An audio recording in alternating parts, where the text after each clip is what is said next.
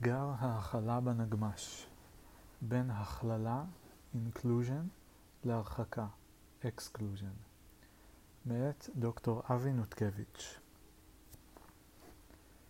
המושג הכלה containment נפוץ בימינו יותר ויותר בשיח המקצועי והיומיומי כאחד.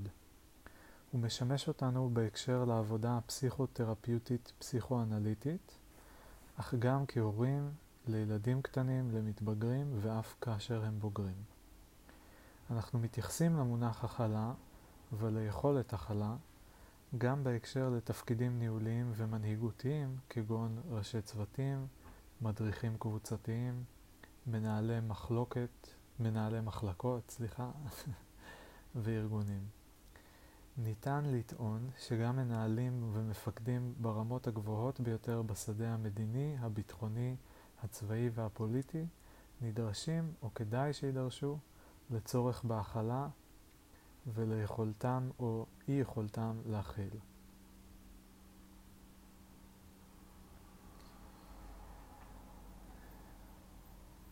אוקיי, אז מה אבי אומר לנו בפסקה הזו?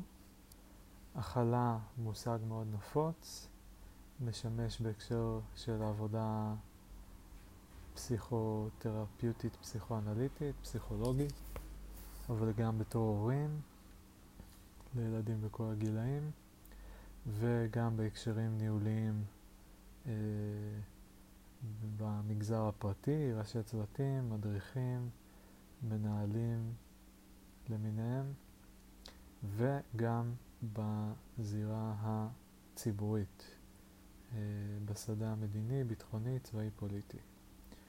יש צורך ביכולת להכיל, כן, ובהכלה. אוקיי, פסקה הבאה. מהי אם כן הכלה? במקורו, לא בהקשר הפסיכולוגי או הפסיכואנליטי, השימוש בביטוי הכלה התייחס לממדים צבאיים ומדיניים והשימוש בו החל בשנות ה-40 של המאה הקודמת, בהקשר ליחסים הצבאיים והמדיניים שבהם נקטה ארצות הברית ביחס לברית המועצות. בהקשר זה, הכלה ביטאה עיסוק בהגבלת יכולתו של כוח צבאי עוין, או אידיאולוגיה מאיימת לפגוע, להתקדם ולהתפשט. גם במילון אבן שושן, המעודכן של שנות האלפיים, הביטוי הכלה מובא בהקשר לצבא ומדיניות. הוא מוגדר כאיפוק, יכולת לספוג אלימות ולהימנע מהסלמה. שימוש מעניין אחר מופיע בהקשר לכורים גרעיניים ומתייחס למבנה הכלה, containing building, כמבנה או מערכת שמיועדת למנוע את השחרור המקרי של חומרים רדיואקטיביים מכור גרעיני. תיאור זה של הכלה יכול לחבר אותנו מבחינה חווייתית וגם רעיונית לשימוש היומיומי של הכלה בעבודה הפסיכותרפיוטית, בהורות, בזוגיות ובתפקידים ניהוליים שונים, שכן לא פעם אנחנו חווים מעין התקפה עלינו ועולות בנו אז תחושות פנימיות חזקות שקשה להחזיקן. אנחנו יכולים אז לחוות בתוכנו את הכוח הצנטריפוגלי, במרכאות, השואף לזרוק תחושות אלו החוצה מתוכנו, ומוצאים עצמנו מנסים שלא תתרחש פליטה או דליפה של חומרים רדיואקטיביים במרכאות מתוכנו, אשר, אשר תסגיר את הסערה שבה, שבנו, אשר עלולה, אה, אשר תסגיר את הסערה שבנו, אשר עלולה במקרים מסוימים לפגוע באחרים הקרובים אלינו ואף היקרים לנו. אוקיי, אז המקור של הביטוי הכלה הוא מהזירה הצבאית-מדינית, והשימוש בו החל בשנות ה-40 של המאה ה-20, בהקשר של יחסים הצבאיים-מדיניים בין ארצות הברית וברית המועצות, והרעיון היה אה, הכלה במובן של להגביל את היכולות של כוח צבאי או של איזושהי אידיאולוגיה, להתקדם ולהתפשט. זאת אומרת, לתחום. לתחום אותם, להגביל אותם, לגדר אותם. אבן שושן אה, גם כן נותן הגדרה. בהקשר צבאי מדיני, אה, איפוק, יכולת לספוג אלימות ולהימנע מהסלמה. מעניין מאוד. אה, עוד שימוש בהקשר של כורים גרעיניים, זה המבנה שאמור למנוע את השחרור המקרי של חומרים רדיואקטיביים מהכור. אה,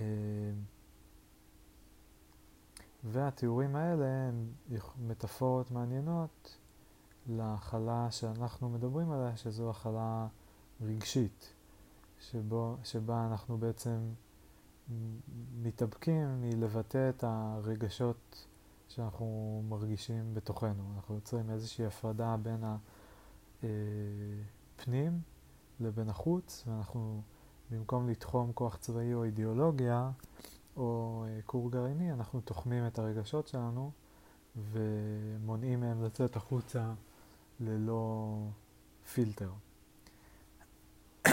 אוקיי, okay. אני ממשיך בהקראה.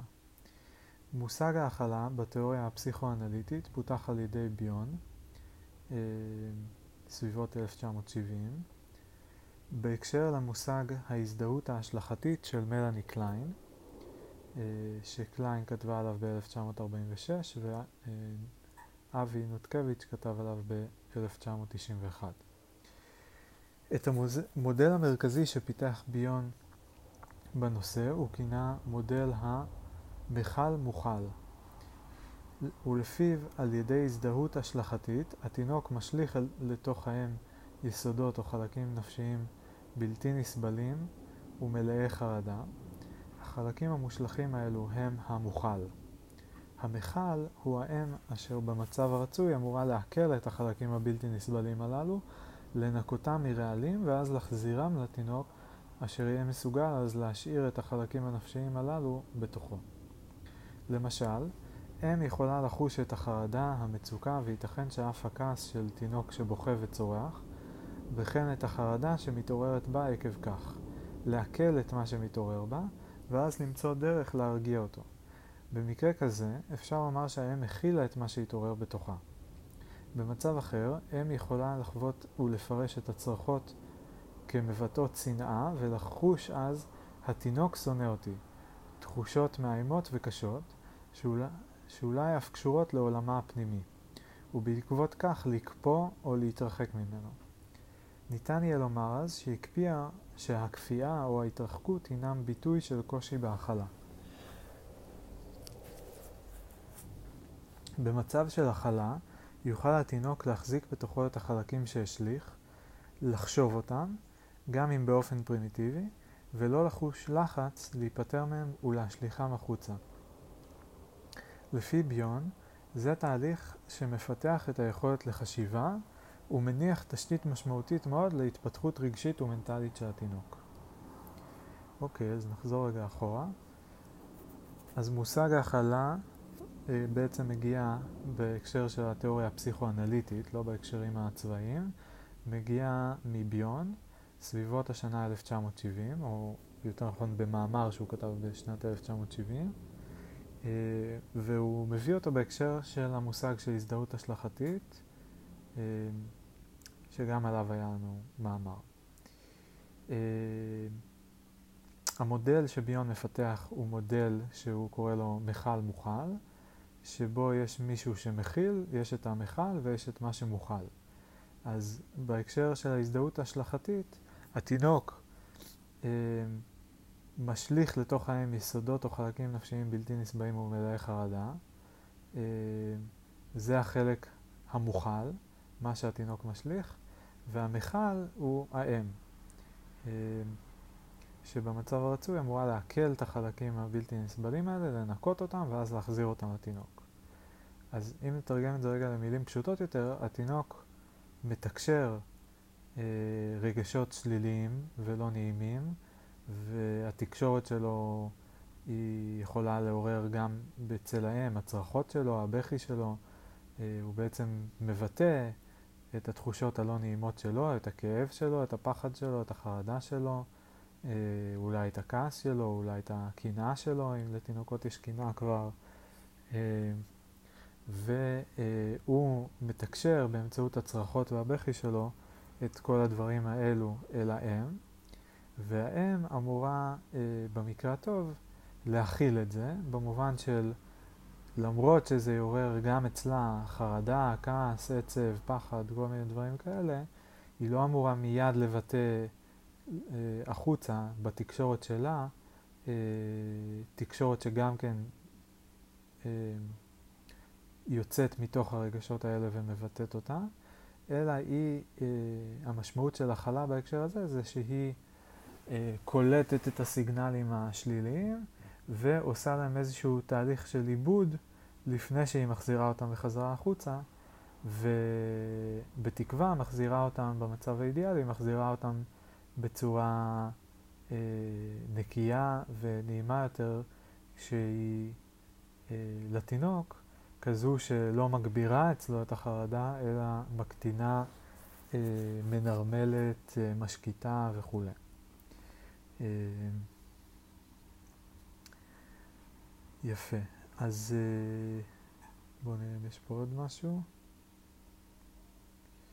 זהו, עכשיו אם היא לא מצליחה לעשות את התהליך עיבוד הזה, פילטור, סינון, עיבוד, אה, והיא למשל קופאת או מתרחקת, אז uh, זה בעצם סימן בשבילנו להגיד שעל פי המודל הזה יש לה קושי בהכלה. היא לא הצליחה להכיל את התקשורת ואת ה, מה שמכונה פה החלקים הנפשיים, ואני קורא לזה פשוט uh, uh, את הרגשות של התינוק, או יותר מדויק את התקשורת של התינוק.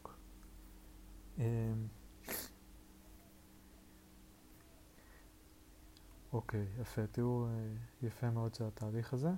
ולפי ביון, זה כל התהליך הזה של התקשורת בין התינוק לבין האם, אה, וההיבט של ההכלה והפילטור, אה, זה תהליך שאם הוא עובד טוב במצב של הכלה, אז התינוק מוציא החוצה משהו שהוא לא יודע להתמודד איתו ומקבל בתמורה משהו שהוא כן מצליח להתמודד איתו והוא כן אה, נעים לו והוא עוזר לו גם להתמודד עם מה ש... אה, שהוא מרגיש, וזה מאוד משמעותי, בונה את יכולת החשיבה ומניח תשתית משמעותית להתפתחות הרגשית והמנטלית של התינוק. יפה. אוקיי, אני ממשיך. לדבריו של ביון, במאמר ב-1962, קצת יותר מוקדם, כדי שהאם תעכל את החלקים המושלכים לתוכה, היא צריכה שתהיה לה יכולת אה, לרברי, למשהו שנקרא רברי, שאני לא יודע מה זה הדבר הזה, בואו נסתכל רגע מה ההגדרה של זה. A state of being pleasantly lost in one's thoughts, a, a daydream. אוקיי, okay, חלום בהקיץ. אבנר ברגשטיין, במאמר ב-2011 מתאר רברי כהלך רוח פתוח ורצפטיבי שבאמצעותו האם מסוגלת לקבל לתוכה הזדהויות השלכתיות של התינוק. האם, באמצעות ה mind שלה, מעניקה משמעות נפשית. היכולת ל reverie נשענת על יכולתה של האם להשתהות ולשאת תסכול עד אשר תוכל לתת פשר משמעות לתקשורת עם התינוק. תהליך דומה מתקיים גם במפגש הטיפולי. נדבר אז על הלך רוח שביון מתארו גם כרפיון מחשבתי או כחלימה בתוך השעה הטיפולית, והמתאים להגדרה המילונית של רברי כמעין חלימה בהקיץ. מתוך מצבי, מצב הרברי יכולה להתגבש למחשבה שיוצרת חוויה רגשית של תחושה, של תחושת גילוי של קוהרנטיות. זה ציטוט של ביון מהמאמר מ-1992. כלומר, מגיחה לתודעה שלנו תחושת הבנה לגבי המתרחש, מה שמאפשר להתערב ולפעול באופן בונה ומקדם.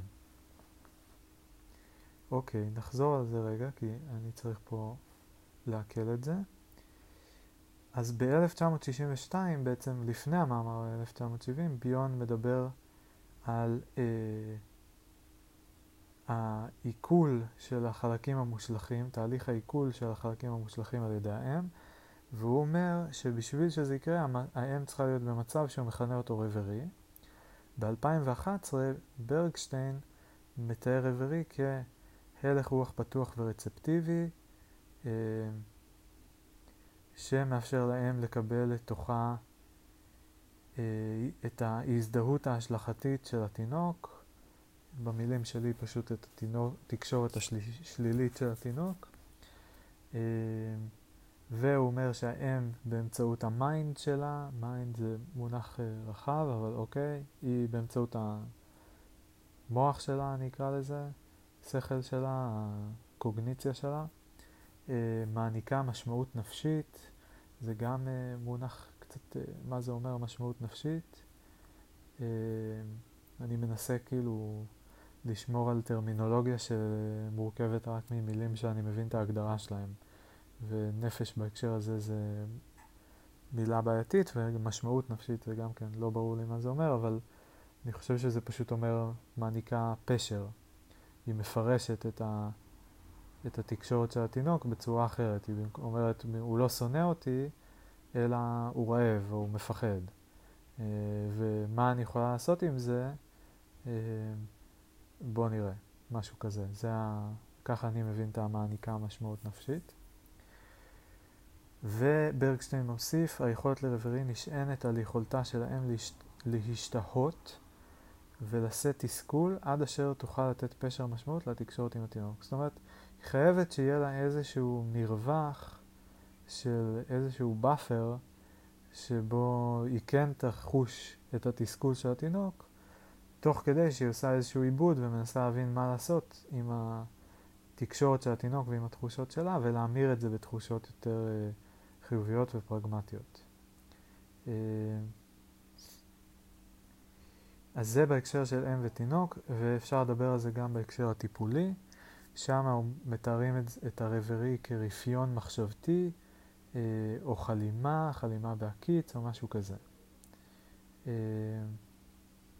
זאת אומרת שהם מדברים פה על איזושהי פתיחות מסוימת וכאילו ההפך מלהיות סופר סופר ממוקד בבדיוק כל אה, צווחה של התינוק או משהו כזה, אלא יותר מין מצב כזה שבו אני שם לב, אני קולט את מה שמגיע, אבל אני לא ממוקד אך ורק עליו, אלא אני אה, קולט אותו כחלק מאיזשהו מכלול יותר רחב. אה,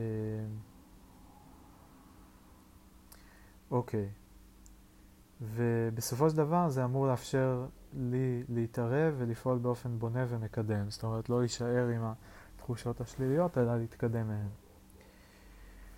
אני ממשיך. לצד המודל מכל מוכל אה, והמרכזיות של הזדהות השלכתית ויכולת הרברי, ביונד פיתח מושגים נוספים המאפשרים לו לתאר תהליכים רגשיים ומנטליים של התינוק או האדם בכלל, אה, במסגרת המאמר שלו ב-62. אתייחס לשלושה. אחד, יסוד בטא, חלק פנימי, מעין יסוד רגשי, מאיים ומעורר חרדה, אשר נמצא בתוכנו כמעין עובדה לא מעובדת. חלק נפשי שלא ניתן לחשוב עליו ואותו, שיש דחף להיפטר ממנו על ידי הזדהות השלכתית. אוקיי, אז זה החלק הראשון, יסוד בטא, שהוא פנימי, רגשי, לא חיובי, הוא מאיים, הוא מעורר חרדה, אה, עובדה לא מעובדת, לא ממש ניתן לחשוב על זה, עליו ואותו, כאילו קשה לתת לזה מילים, פשוט מין תחושה מאוד לא נעימה ושמעוררת דחף אה, להיפטר ממנה, להעיף את התחושה הזאת, אה, ואיך עושים את זה? באמצעות הזדהות השלכתית. אה, יסוד אלפא, זה החלק השני, חלק או יסוד פנימי מנטלי ו/או רגשי, שאפשר להשתמש בו לחשיבה, זהו יסוד שלא נמצא בהכרח במודעות והוא אינו מפעיל לחץ פנימי להיפטר ממנו על ידי הזדהות השלכתית. אוקיי, אז בניגוד לבטא, האלפא, הוא, יש לו גם היבט מנטלי, וכן אפשר לחשוב עליו, זאת אומרת, כן יש לו היבט מילולי, אפשר להצמיד לו איזשהו תיאור מילולי. בדומה לבטא הוא גם כן פנימי, ומה שנאמר עליו זה שהוא לא בהכרח במודעות והוא לא בהכרח מפעיל לחץ פנימי להיפטר ממנו. זאת אומרת, הוא לא בהכרח יוצר איזשהו דחף אה, להיפטר ממנו. אה, והוא גם נראה שהוא לא בהכרח שלילי בכלל. אוקיי, יש את, וזה החלק השני, ויש את החלק השלישי, פונקציית אלפא, שזו פעילות מנטלית ורגשית, אשר הופכת יסוד בטא ליסוד אלפא. אוקיי, יפה, יפה מאוד, אהבתי את זה מאוד. אה, בואו נראה, אז נחזור על זה. אז יסוד הבטא זה חלק פנימי לא נעים. ולא נעים, לא מעובד, אין לי מילים בשבילו. אה, יסוד האלפא זה חלק פנימי שהוא לאו דווקא לא נעים, ויש לי כבר מילים בשבילו, אה, והוא לא בהכרח מעורר איזשהו דחף. פונקציית האלפא זה מה שממיר יסוד בטא ליסוד אלפא. ממשהו לא נעים, לא מילולי, לא מעובד, שאני מת להיפטר ממנו, למשהו שהוא לאו דווקא לא נעים, והוא קצת יותר מעובד, ויש לי מילים בשבילו, ואני לא מת להיפטר ממנו. ביון מחבר מושגים אלה לבין היכולת, מחבר בין המושגים האלה לבין היכולת ל reverie. לדבריו, יכולת ה reverie היא גורם או תנאי להתקיימותה של פונקציית אלפא, שכן במצב של reverie טמון הפוטנציאל להפיכת יסוד בטא ליסוד אלפא. כלומר, ה reverie, אוקיי, ה reverie זה בעצם תנאי מקדים לזה שתהיה את פונקציית האלפא. אפשר יהיה להפוך את התחושה הרעה לתחושה לא רעה. בשביל זה צריך reverie.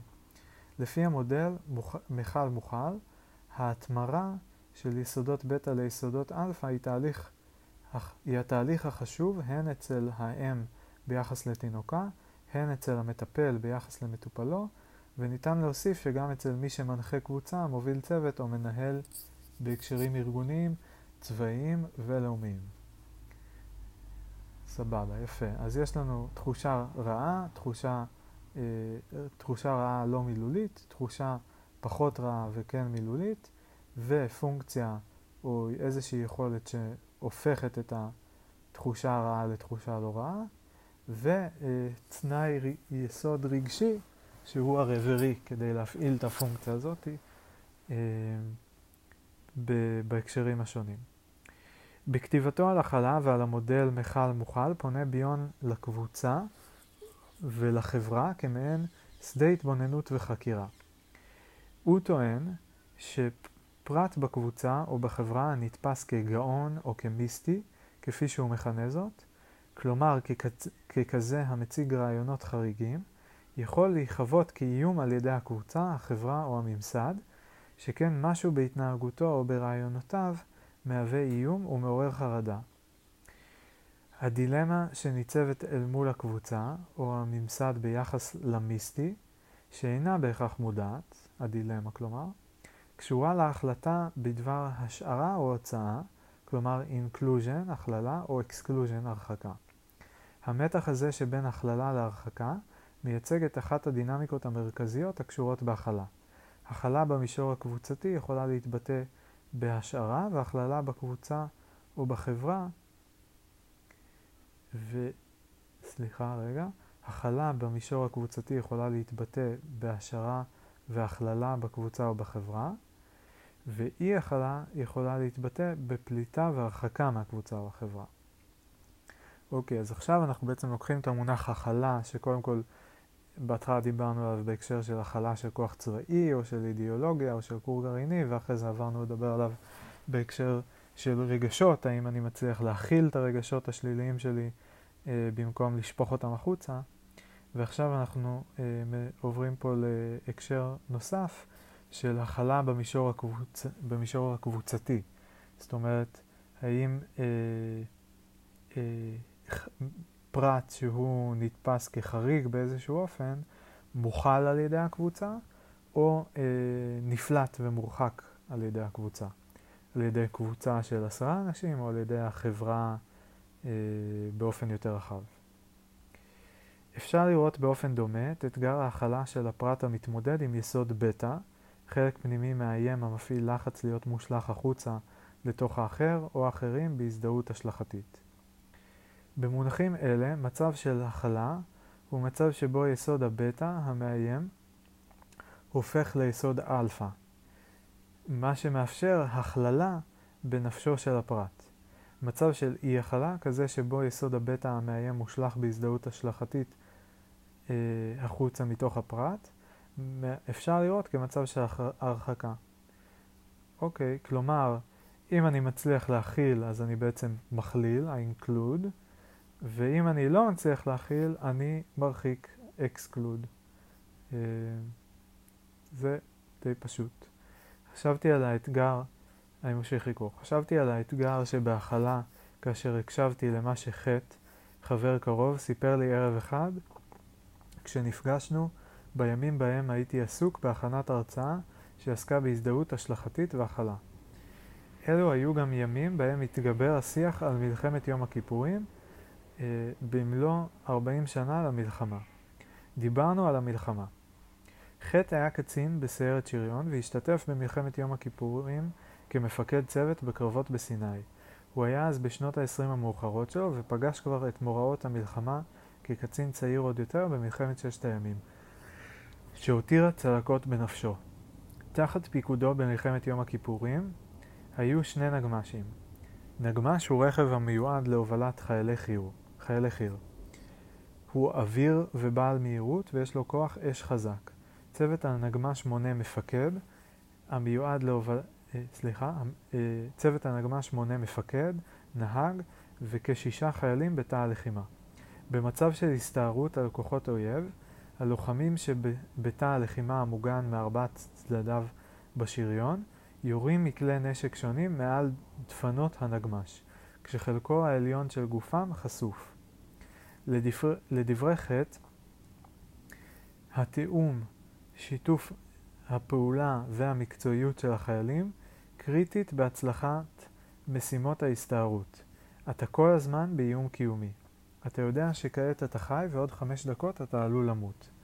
על הצוות שלו הוטלו משימות שונות, והמסוכנות ביותר הייתה משימת ההסתערות והלחימה בחיילי חיל מצרים. תפקידו של חטא היה לקבל את המשימות ממפקדיו, במרכאות, להחזיק את המשימה במרכאות, לנווט, לפקד. מבטו של חטא היה מופנה בעיקר החוצה, אך בו זמנית הוא שם לב כמובן גם למה שמתרחש בתא הלחימה. הלחימה הייתה קשה ונמשכה ביום ובלילה. הפלוגה שילמה מחיר מאוד כבד, כמחצית מ-40 הלוחמים ורוב הקצינים נפגעו. חטא מספר. היו חיילים שנשברו. נשברו? מה פירוש נשברו? אני שואל, למה אתה מתכוון? חייל שנשבר אצלי בצוות היה נשכב על רצפת הנגמש, מסביר חטא. ממש נשכב. ממש נשכב? אני שואל. כן, הוא עונה. כן, אני אומר. אבל לכמה זמן? ליום, לפעמים יותר. יום? אתם במלחמה, לא? אני תמה. כן, היינו ממשיכים לבצע את כל המשימות, כולל הלחימה, וחייל היה שוכב על רצפת הנגמש. נתת לו לשכב? כן. ואז מה? החייל היה מתאושש ומצטרף חזרה. אבל אז חייל אחר נשכב. אומר חטא. גם הוא שכב איזה יום על רצפת הנגמש, והצטרף חזרה. לכולם היה מאוד קשה. היה אז גם חייל שלישי שנשכב, שכב יותר מיום וחצי. לא עשה סימנים שהולך לקום, וחשבתי שאי אפשר שימשיך כך לשכב. עלול להשפיע לא טוב. באתי אליו ואמרתי לו, אתה לא יכול להמשיך לשכב. אתה צריך להחליט האם אתה מצטרף ללחימה. אם אתה לא יכול, אם אתה לא מתרומם, נצטרך לפנות אותך לאחור. מה הוא עשה? הוא קם והצטרף. סיפור מדהים, חשבתי לעצמי. לאפשר לחייל לשכב על רצפת הנגמש לכל כך הרבה שעות. תהיתי לעצמי חטא כמפקד, להתמודד עם שאלות ו... עם השאלות והתחושות הנלוות להן, כמו סליחה, איך אתה מאפשר לחולשה ופחד הקשורים בשכיבה של חייל להיות נוכחים, להדביק אולי אחרים באימת המוות. אסור הרי שזה יקרה. איך אתה מאפשר חוסר תפקוד? מה יחשבו החיילים האחרים? איזה מסר זה מעביר להם? זה עלול לכרסם בסמכות הפיקודית שלך. זו התנהגות מנוגדת לערך של תפקוד והקרבה ואומץ. חטא צריך היה כמובן להתמודד עם עיניהם של החיילים והמפקדים הזוטרים יותר בצוות, אשר היו נשואות אליו. הוא היה צריך לעכל, להכיל, דהיינו להחזיק בתוכו ולא לפעול באופן שפוטר אותו מלהתמודד עם התחושות המאיימות הללו שכנראה היו בתוכו. הוא אפשר להן להתקיים, להתקיים. יחד עם זאת, כאשר חטא שם גבול לחייל השלישי שנשבר, הוא ביצע אקט של הכלה, חשבתי לעצמי. הנה דוגמה לכך שהכלה יכולה להתבטא בהצבת גבול ברורה, ולא רק ספיגה ללא גבול, כפי שלעיתים נתפסת הכלה. אני אחזור על זה, משפט יפה. הנה דוגמה לכך שהכלה יכולה להתבטא בהצבת גבול ברורה, ולא רק ספיגה ללא גבול, כפי שלעיתים נתפסת הכלה. שיתפתי את חטא במחשבות שלי, וכן סיפרתי לו על ההרצאה שאני מכין בנושא הכלה, ושאלתי האם יהיה מוכן שיספר את הסיפור הזה בהרצאה שאני מכין. חטא הסכים, אך בפגישה הבאה שלנו אמר שהתחיל לדאוג שמא מה שסיפר לי הוא פרי דמיונו. הרי 40 שנה חלפו. הוא נסע לפגוש את יוד, שהיה מפקד תא הלחימה שלו, ושאל האם משהו כזה אכן קרה. בטח שקרה, אמר יוד. ואתה יודע מה? החיילים האחרים אפילו לא לעגו לאלו שנשכבו על רצפת הנגמש.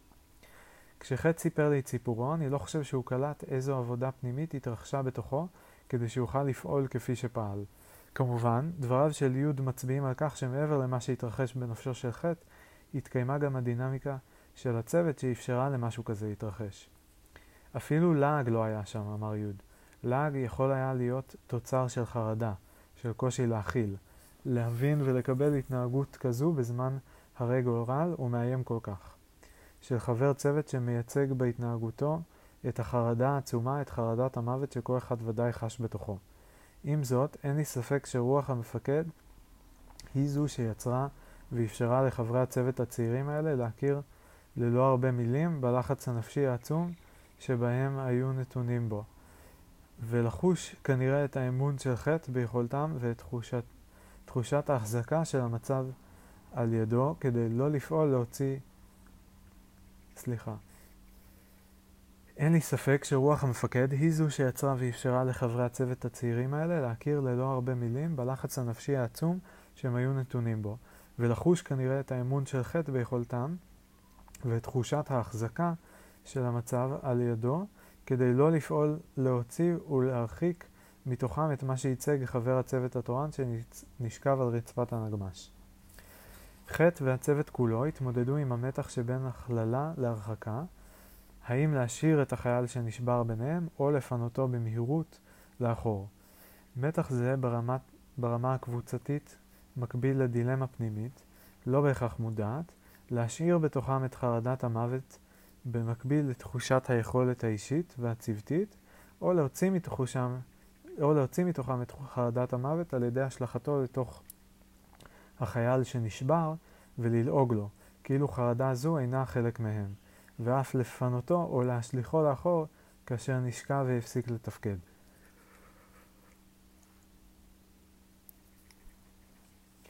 הצוות של חטא היה צוות טוב שגובש במשך שלוש שנים לפני המלחמה ועמד בכל המשימות שהוטלו עליו ברצף של יותר משבועיים לחימה. מה שחשוב לא פחות לחטא הוא שכל החיילים שרדו את המלחמה הקשה ההיא ועל כך שמחתו של חטא. לדבריו זה היה בזכות התפקוד הטוב של כל אנשי הצוות. אני אומר לו שזה היה לא פחות אולי גם בזכות יכולת ההכלה שלו, כפי שהתבטאה בסיפור האחד הזה, הן בכך שאפשר לחייל שנשבר ונשכב להישאר ולא להיות מוכה ומוכה אל מחוץ למחנה, וסייע כך לצוות בהכלה של המשמעויות הרגשיות הנלוות, והן בכך שלא אפשר לזה להימשך כאשר חש שזה מסכן את תפקודו של הצוות. הגבול שחטא הציב לא נבע מלחץ פנימי להרחקה של החייל, פינויו לאחור, ולהרחקה של מה שהיה מאיים בשכיב... של מה שהיה מאיים בשכיבתו הממושכת על רצפת הנגמש, אלא מעיבוד פנימי שהובילו לאקט של הצבת גבול, שבעקבותיו גם חייל, חזר החייל לתפק, לתפקד. לאור העיסוק במלחמה, חשבתי אז על הצלקות והטראומות שרבים נושאים אותן, ובמקרים מסוימים מכירים בהן רק לאחרונה. חשבתי על אותם שלושה חיילים ששכבו על רצפת הנגמש, ולא הוקעו או הוקעו, כלומר הוכלו על ידי הצוות וחטא מפקדם. חשבתי שיש סיכוי רב שאותו אירוע שיכול היה להיות מנוהל אחרת, עלול היה להשאיר בתוכם פצע פתוח, כואב ומבייש. אני רוצה להאמין שההכלה תרמה ליכולת שלהם לעכל את המוראות וההתנסויות שלהם במלחמה באופן פחות טראומטי. כשאמרתי החטא כי אולי זו הייתה תרומה כל כך חשובה שלו לחיילים שפקד עליהם, דמעות החלו לזלוג מעיניו. חטא לא מצליח כיום לשחזר בפרטים את שהתחולל בתוכו ביחס לחיילים שנשברו ושכבו על רצפת הנגמש. אבל אפשר להניח שבתוך המולת המלחמה וסכנת המוות שריחפה רגע רגע, הייתה לחטא יכולת לרברי, אותה יכולת הרהורית שקיומה נשמעת כמעט כאבסורד בתנאים הללו, וכי בתוכו של חטא התקיים הליך רגשי ומנטלי אשר הובילו אותו לפעול כפי שפעל. אני אעיר שבעיניי זה, להניח את זה, זה, זה קפיצה אה, לא, לא, לא נכונה או לא, בהחלט לא זהירה. זאת אומרת, אנחנו מניחים שצריך רביעי בשביל הכלה, ואז אה, בסיפור שבו אין עדות לרביעי, אנחנו מניחים שהיה רביעי שאיפשר את ההכלה. אה, שלה כביכול כן יש עדות. אז בעיניי זה ללכת אה, בכיוון ההפוך וזה לא, לא צעד נכון. אבל בכל אופן אני ממשיך. האירועים הללו והמחשבות שלי על הכלה הפכו לנושא שיחה בינינו בחודשים שלאחר מכן. מדי פעם חטא עדכן אותי בעוד אה, שיחה או התכתבות שהיו לו לקראת מפגש של הפלוגה שלו, שעמד להתקיים לציון 40 שנה למלחמה. לאחר המפגש הפלוגתי שבו חטא נשא דברים, הוא קיבל מט' חייל שלו מייל אשר נוגע לדעתי בדברים שאני מדבר עליהם. ברשותו של ט' אני מצטט חלק מהמייל בפורמט בו נכתב. אהבתי לשמוע את האמת שלך מנקודת החשוף בצריח. עמדתי, ישבתי, שכבתי מלחמה שלמה מאחוריך. היום אני מבין מה התחולל בתוכך בימי הקרבות. אבל אז, בימים שלא היו קלים לנו, אה, השקט שלך, קו המחשבה הבהיר שלך, יכולת התפקוד, הצו... הפיקוד הצבאית שלך, הענווה שבך, גרמה לנו להרגיש בטוחים ביכולת שלך, ומכאן ביכולת שלנו כצוות. למזלנו היינו גם חיילים מצוינים אחד-אחד. אתה חטא הקרנת ביטחון וזה הקרין עלינו, הרג... הרגשנו בטוחים איתך ואחד עם השני. ועובדה שאנחנו פה לספר את זה. ט' היה מאלו ששכבו על רצפת הנגמש. כאשר אני קורא על השקט, קו המחשבה הבהיר והענווה שט' החייל מייחס לחטא מפקדו, אני מדמיין את זה כמעין תיאור מבחוץ ליכולת ה reverie של חטא וליכולתו הנפשית, הרגשית והמנטלית לפגוש את חלקי הנפש המאיימים ואיכשהו לשהות עמם ולהרהר בהם, גם במצב כה קיצוני כמלחמה. ותוך כדי כך להפוך את יסודות הבטא ליסודות אלפא. יכולת זאת כנראה הובילה את חטא כמפקד, ובהשראתו את צוות הנגמש כקבוצה, להצליח לאפשר לשלושה חיילים לשהות על רצפת הנגמש במשך זמן כה רב תוך כדי לחימה, ולא לפנותם לאחור. כלומר, לאפשר הכללה המייצגת הכלה. גם את האיום על החייל השלישי בפינוי לאחור, שיכול על פניו להיראות כאיום בהרחקה, ולפיכך כאי הכלה, אפשר לראות כמה, למעשה כהצבת גבול. הצבת גבול שלא נועדה להיפטר מחרדת מוות מאיימת, אלא הייתה תוצר של עיבוד החלקים המאיימים והחלטה, והחלטה מתוך שיקול דעת ביחס להשפעה שלילית על הצוות בהמשך הלחימה, ולכן היא מהווה הכלה.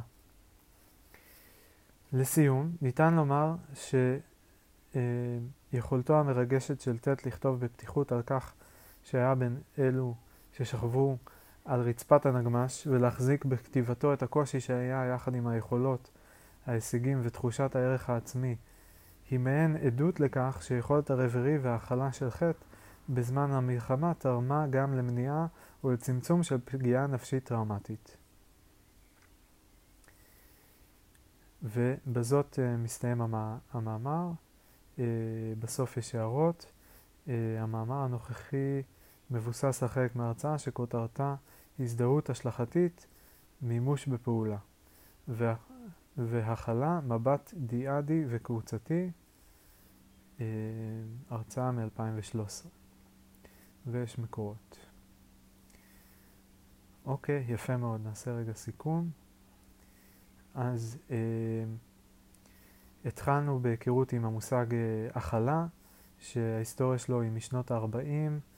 אה, שהתחיל כביטוי של הכלה של כוחות צבאיים או של אידיאולוגיות.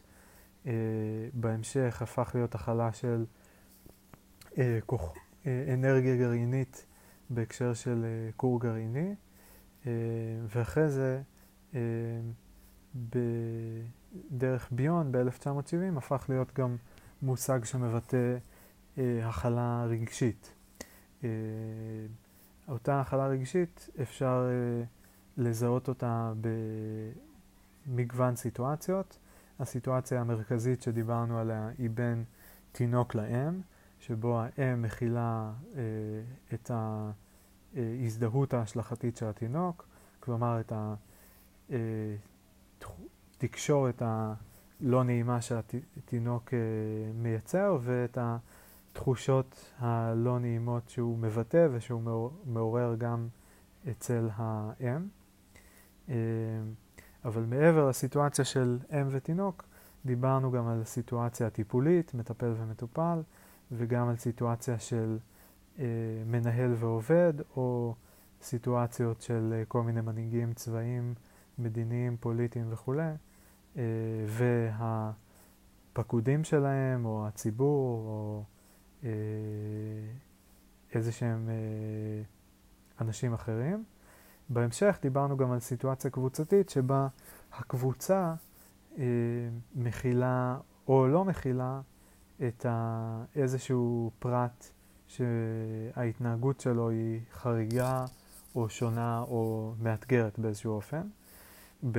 למצב שבו אה, הקבוצה מכילה, שיש הכלה, קראנו inclusion, כי אנחנו בעצם מאפשרים לפרט להתקיים בתוך הקבוצה, ולמצב שבו יש אי הכלה, קראנו exclusion, כי הקבוצה בעצם פולטת או מרחיקה את הפרט ולא עושה לו מקום בתוך הקבוצה. או לחילופין בסיטואציה הקודמת שדיברנו עליה, הבן אדם אה, לא עושה מקום לרגש שהוא מרגיש והוא פולט אותו החוצה במצב של אי הכלה. אה, עוד דבר שדיברנו עליו זה אה, מודל המכל מוכל של ביון, שבו הוא מדבר על זה שיש את המכל, מי שמכיל, אה, ואת המוכל, הרגש המוכל או הפרט המוכל בהקשר של הקבוצה. אה, וביון תיאר גם שלושה רכיבים, בפרט בהקשר רגשי, אני חושב, אבל אפשר בטח גם להשליך את זה על אה, פרט בתוך קבוצה, אבל בכל אופן הוא דיבר על שלושה רכיבים, שלושה יסודות, אה, שלושה, כן, קומפוננטות, elements, objects, אפשר לקרוא לזה בכל מיני שמות, אבל אה, כן, השלושה רכיבים האלה זה יסוד הבטא, איזשהו חלק פנימי שהוא רגשי, שלילי, מאיים, מעורר חרדה, אה, הוא לא לגמרי מעובד, קשה לחשוב עליו, קשה להבין אותו, ויש דחף להיפטר ממנו. זה יסוד הבטא. יסוד האלפא זה חלק פנימי שהוא כבר, הוא גם רגשי, אה, אבל יש לו גם אלמנט חשיבה, אפשר, הוא קצת יותר מעובד, אפשר להצמיד לו מילים וחשיבה, אה, אפשר קצת יותר טוב להגדיר אותו, להבין ממה הוא נובע, למה הוא קשור, אה, ופחות יש לחץ להיפטר ממנו באמצעות הזדהות השלכתית. ופונקציית האלפא, שבעצם אה, זאת איזושהי פעילות מנטלית רגשית שהופכת יסוד בטא ליסוד אלפא. אז שוב, רגש שלילי, רגש אה, לא שלילי, והפעולה שממירה בין אה, הראשון לשני. אה, ביון מוסיף לנו גם את המושג של רברי, שהוא אומר שזה אה, אותו מצב של חלימה בהקיץ או פתיחות, אה, או הלך רוח, אה, איך הוא קרא לזה? הלך רוח פתוח ורצפטיבי, אה, שהוא טוען שהוא תנאי מקדים לפונקציית האלפא, לפעילות הזאת של ההמרה בין הרגש השלילי לרגש הלא שלילי, בין הרגש הלא מעובד לרגש המעובד. יפה, אז אלה המושגים והמודלים העיקריים שדיברנו עליהם, ואחרי זה אבי מביא פה סיפור של אה, חבר שלו שנלחם במלחמת יום הכיפורים, והוא מתאר סיטואציות מתוך הנגמ"ש, שבהם חיילים שנשברו, הרגישו תחושות ששיתקו אותם, והיה להם קשה להכיל את התחושות האלה ברמה האישית, או יותר נכון היה להם קשה להכיל אותם מספיק כדי לתפקד, נשכבו על הרצפה, ואותו מפקד, ובעצם הצוות, גם המפקד ברמה האישית וגם הצוות כולו כקבוצה, הכילו את ההתנהגות הזאת של הלוחמים שנשברו, ואפשרו ללוחמים להכיל את הרגשות שלהם ולעבור איזשהו תהליך של עיבוד איתם, עד שהם בעצם יכלו לחזור לתפקד שוב. שזה סיפור מאוד מאוד יפה ובאמת דוגמה שמאוד מעניין לעבד אותה ולדון בה בכל ההקשר הזה של הכלה של רגשות והכלה של התנהגויות של פרטים בתוך קבוצה וכולי. וזהו, זה סוף, ה... זה סוף המאמר וזה סוף הסיכום שלי שלו. ואני רואה פה בתחתית המאמר תגובה של אחת סימי תלמי, כותבת הרצאה מלמדת ומרגשת מאוד. ואני מסכים איתה. יאללה ביי.